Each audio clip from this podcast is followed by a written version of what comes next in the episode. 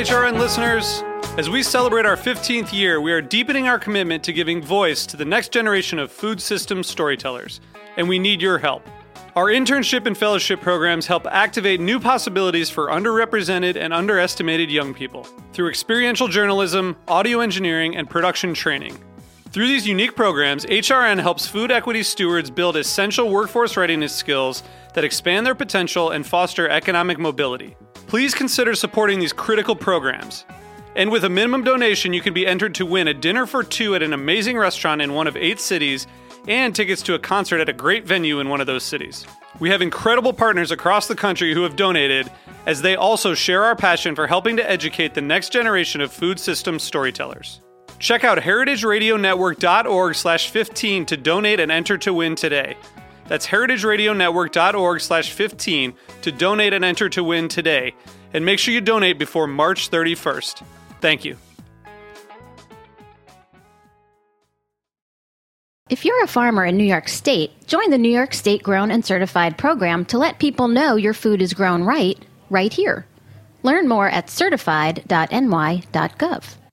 I'm Damon Boelte, host of The Speakeasy. You're listening to Heritage Radio Network, broadcasting live from Bushwick, Brooklyn. If you like this program, visit heritageradionetwork.org for thousands more.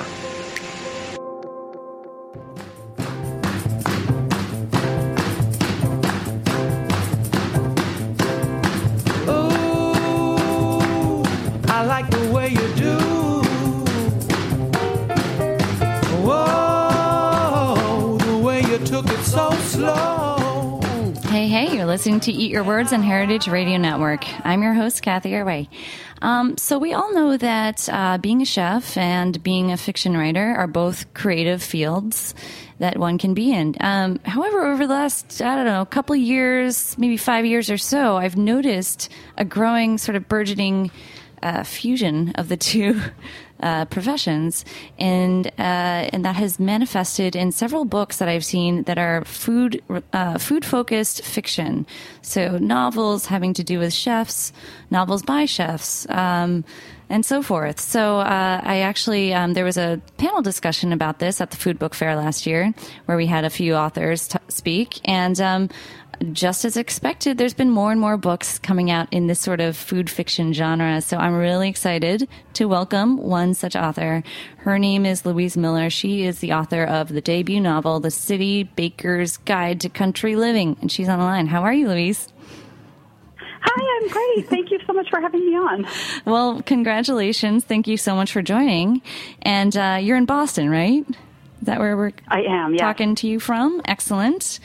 Um, okay, so Louise, this is um, you're a, you're a pastry chef, and your novel has a main character who is a pastry chef, Olivia Rawlings. Okay, was there was it you know how did you come across writing about this? Actually, tell us a little bit about yourself and when when you got the idea to to write a novel because you've been baking, you've been you know working in kitchens. Um, when, when yeah, I've been baking for a long time. I've been baking for over 22 years. Wow. Um, but I think the entire time that I've been baking, I've kind of fantasized about writing. um, I've, I've it was a long time to think about something. Uh-huh. Um, but I, um, Let it simmer. yeah, I've just, I've always, yeah, I've always been an avid reader, and um, yeah, I just, I had left art school kind of with the intention to start writing, and got waylaid by life, um, and never. It seemed like the longer I kept away from it, the bigger it got. well, you in know, being a chef, that you know, that's some busy, busy thing. You know, you're you're working, you know, in kitchens in Boston, and uh, it's a demanding lifestyle, isn't it? It's a very demanding lifestyle. It's very Yeah. time consuming. Physically Um, too. But the yeah, Yeah. physically very yeah, it really is. It really is demanding.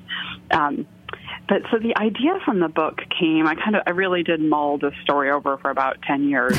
Um, wow. but it came from a couple of things. There was a um, whenever I make baked Alaska at my job, which I do do on occasion, Oof. the, the chefs in the kitchen always make fun of me, and they always threaten to send me out into the crowd to carry it around. Oh, my gosh. Which is a tradition. Wait, can we And, talk? um, can we describe a little bit for anyone who doesn't know what a baked Alaska is? Because I know it's a very elaborate, hard to make dessert, right? So Well, it's funny, you know. It's actually it's so deceptive because it's Oh. really simple. Okay, it's all meringue. of it is is a um, it's a genoise sponge cake layered with ice cream, and then it's just covered in meringue, yeah. and then it's covered. It's doused in, you know, usually Then I can't remember the name of it. It's 150 proof rum, um, and then lit on fire. so the um, so Okay. one of the times when the chefs were kind of making fun of me and threatening to send me out into the the function to parade around, Mm-hmm. all I could think was, I'm really clumsy, and what would happen if I dropped it? Mm-hmm. Um, and so that idea was mulling around in my head, and then um, the other like element to the story was years and years ago, like maybe 15 years ago, I had entered into my local um, county fair apple pie baking contest. Um, and I had just, I did it on kind of a lark and I dropped the pie off and I went and enjoyed the fair. And then when I came back, um, they said to come back around seven and they would announce the winners. And when I came back at seven, there was like maybe a hundred bakers um, all in front of the kitchen was in like an arts and crafts house, like like a Grange hall, and there's a big glass window um, that separated the kitchen from the rest of the room, and it was just a hundred bakers kind of silently watching three judges eat pie. And um, so the judging had gone really late, and um, there ended up being like a record number of pies that year. Uh-oh. And so I just have, so I carried this image around in my head for years of like, what was at stake for all these people, and why was it so competitive, and you know, and just yeah, Yeah, just kept intense. ruminating. So that um, yeah, just the so, oh, sorry. Oh, no, Just the idea ahead. Of like what weight that could have in the community. Um, so those two things came together and started the novel. Ah, cool. So kind of building around this, you know, what if, what kind of drama is going on here, and taking that in as your, I guess, the main drama of the story, um, and going from there. Yeah. Exactly. I, I mean, this is so cool. So you, you know, you you decided to write this novel, I guess, a long time ago, but uh, it came out. You're now 45. So, um, first of all, congratulations. But um, thank so, you. is this a career change for you, or do you think that this will be? Um, I, I don't know. Where do you hope to go with with uh, food writing or novel writing, I'm, fiction you know, writing? I'm so Food curious myself. I don't know. Okay, awesome. Um, I definitely, um, yeah, it took me. I didn't start. This is actually the first novel that I've ever written, and it's. Um, I started when I was 38, so it's definitely kind of a. I'm a late bloomer in that department. Um, but I don't know. I'm the kind of person I really marvel at my writing friends that have desk jobs because I just can't imagine being sitting and being in front of a computer all day and Yeah. then coming home and sitting in front of my computer. So I feel like I was asked recently, you know, if I had to choose one, you know, what baking or writing, what would I do? And I the, the two work so well together for me.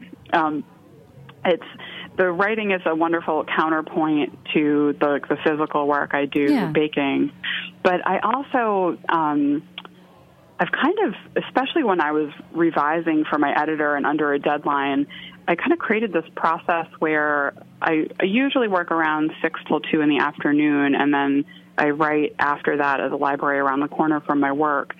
And so, what I do at the end of my writing session is I leave myself a list of questions to mull over the next day at work okay.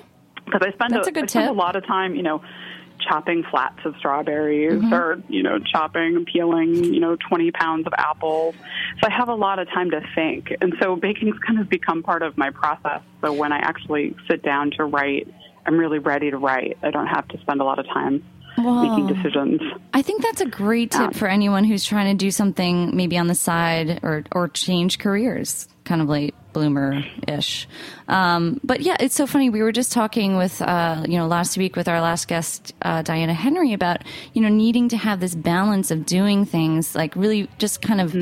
Zenning out and doing something physical and focusing on like the sensations of chopping something i- instead mm-hmm. of you know in addition to sort of being in your head or being at a desk and writing or something like that yeah so it's really yeah, cool. I find that, so yeah. important. It's it's I can't imagine one without the other. I think Right. I would end up, you know, like walking 40 miles a week or something trying to think of things cuz Yeah, it's that thing of like people talk about ideas coming to them in the shower, ideas coming to them when they're driving. That's definitely how it is for me in the kitchen.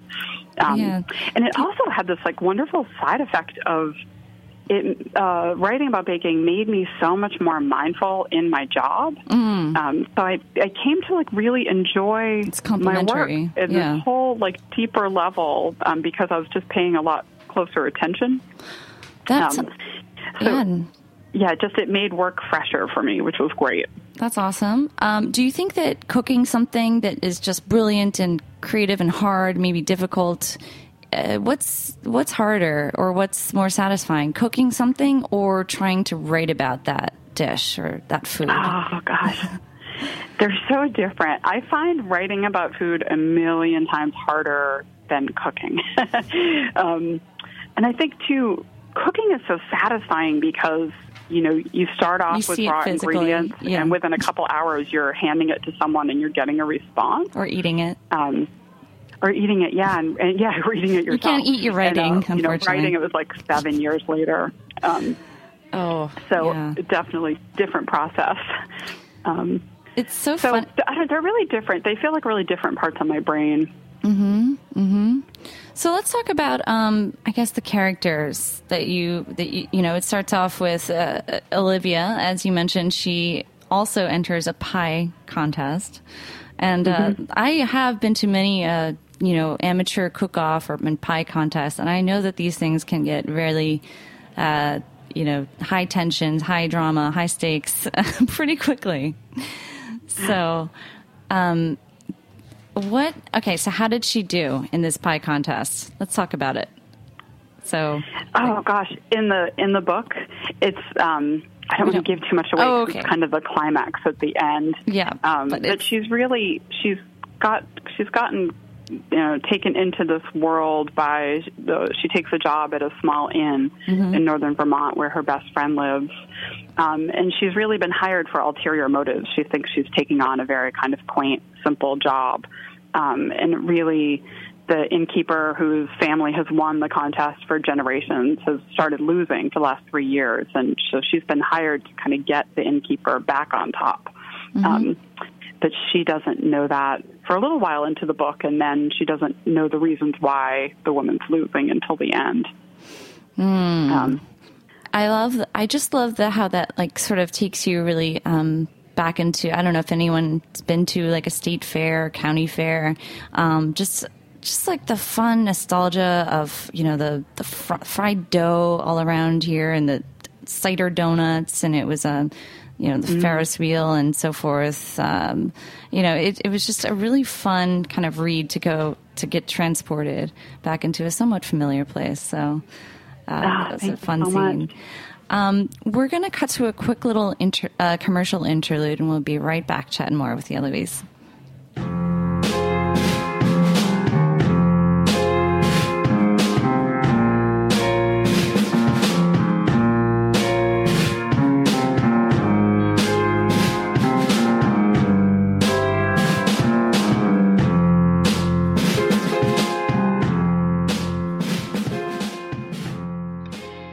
York State cares about New York's farmers.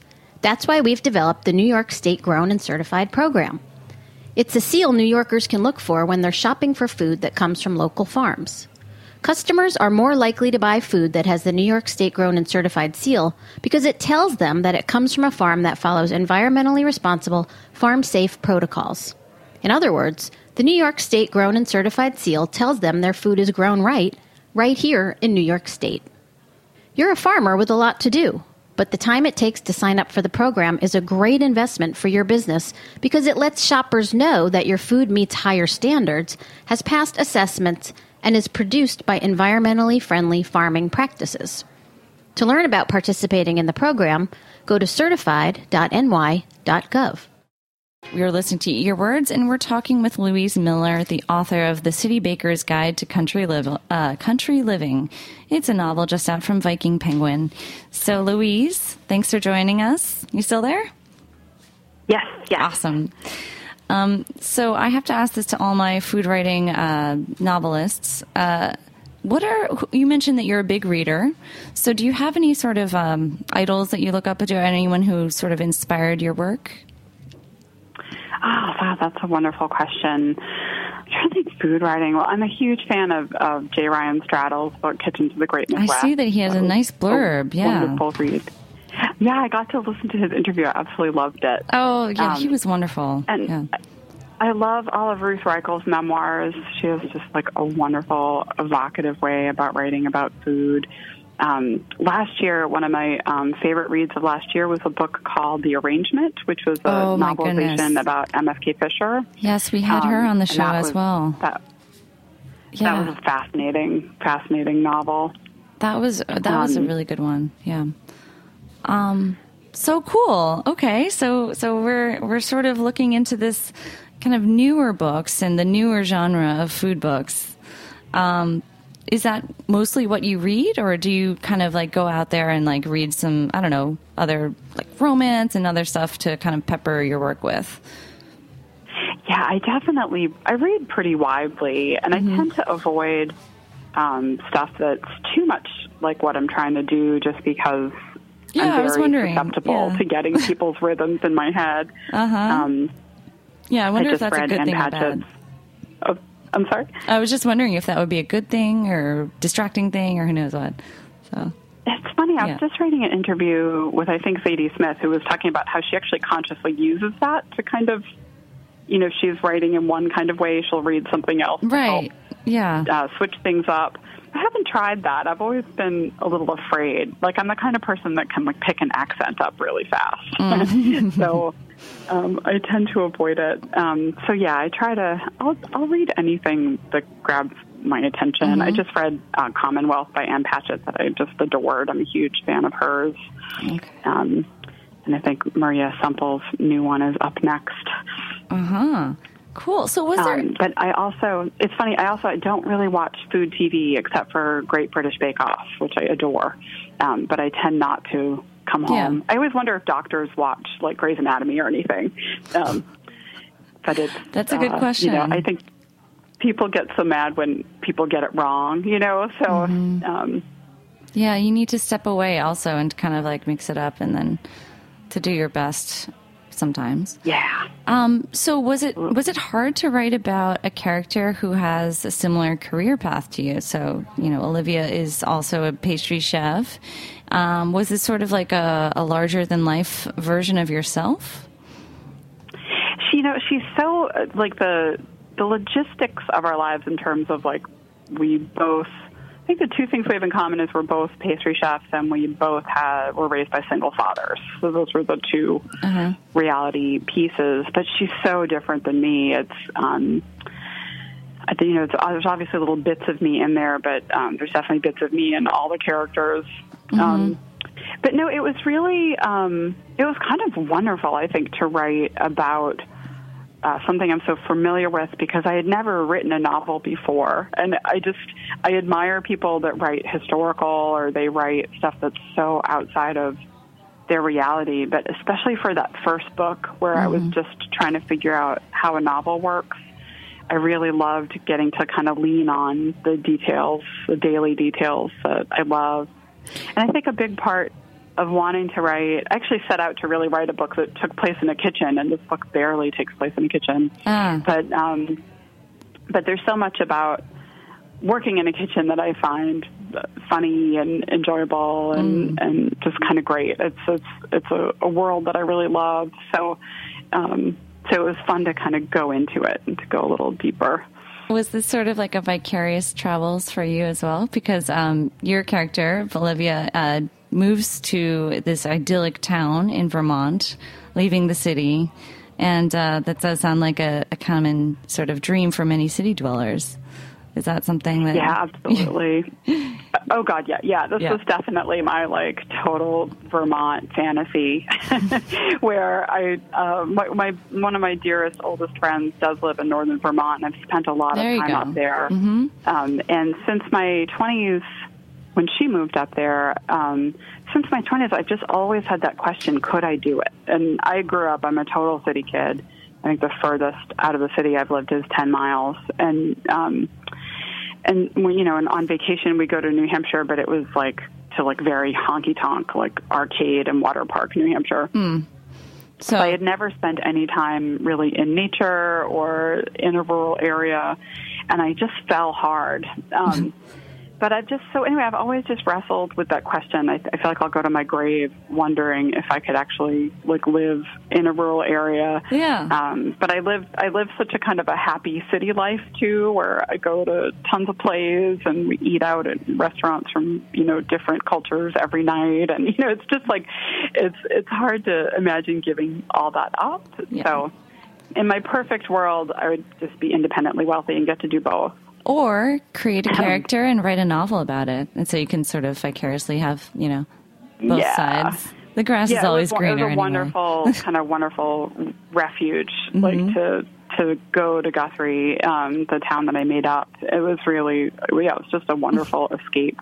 Um, Well, it's a wonderful escape to to read as well. So, thanks Oh, for great. letting us join in on this fantasy. oh, I'm glad.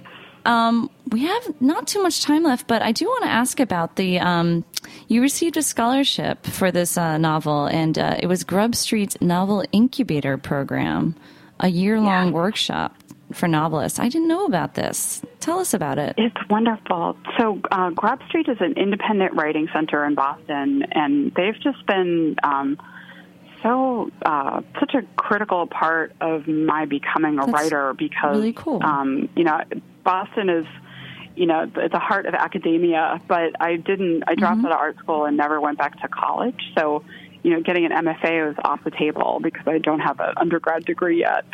Um, so it's a place where anyone can go, regardless of their background, and really study craft. Um, and so they developed. I was in the third year of the program, and I think it's in its fifth or sixth year now.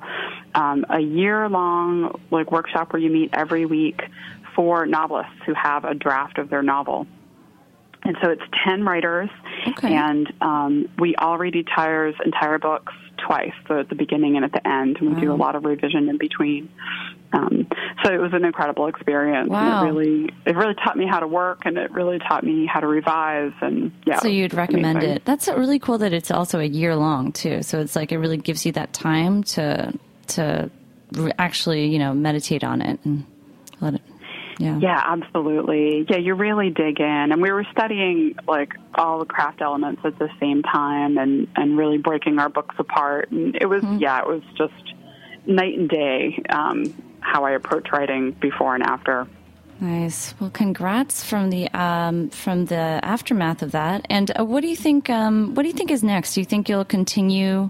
Are you working on another novel, perhaps, or will we continue I am. the journey? I'm working on Uh-huh. a second book. Um, it takes place in the same fictional town, but so far none of the same characters have shown up.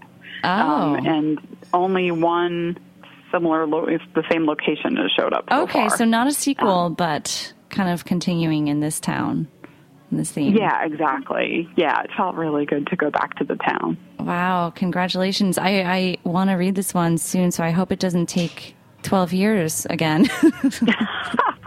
Just kidding.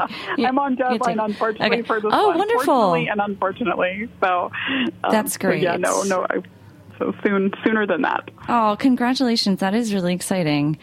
Um, all right. Well, I guess that's about all the time we have, but thank you so much, Louise, for chatting with us. And uh, I hope everyone checks out The City Baker's Guide to Country Living soon. Great. Thank you so much, Cathy. Awesome. And you can follow Louise at Louise the Baker on Twitter or on Facebook and on Instagram. And uh, okay, we'll chat next week on Eat Your Words. Thanks, everyone at Heritage Radio.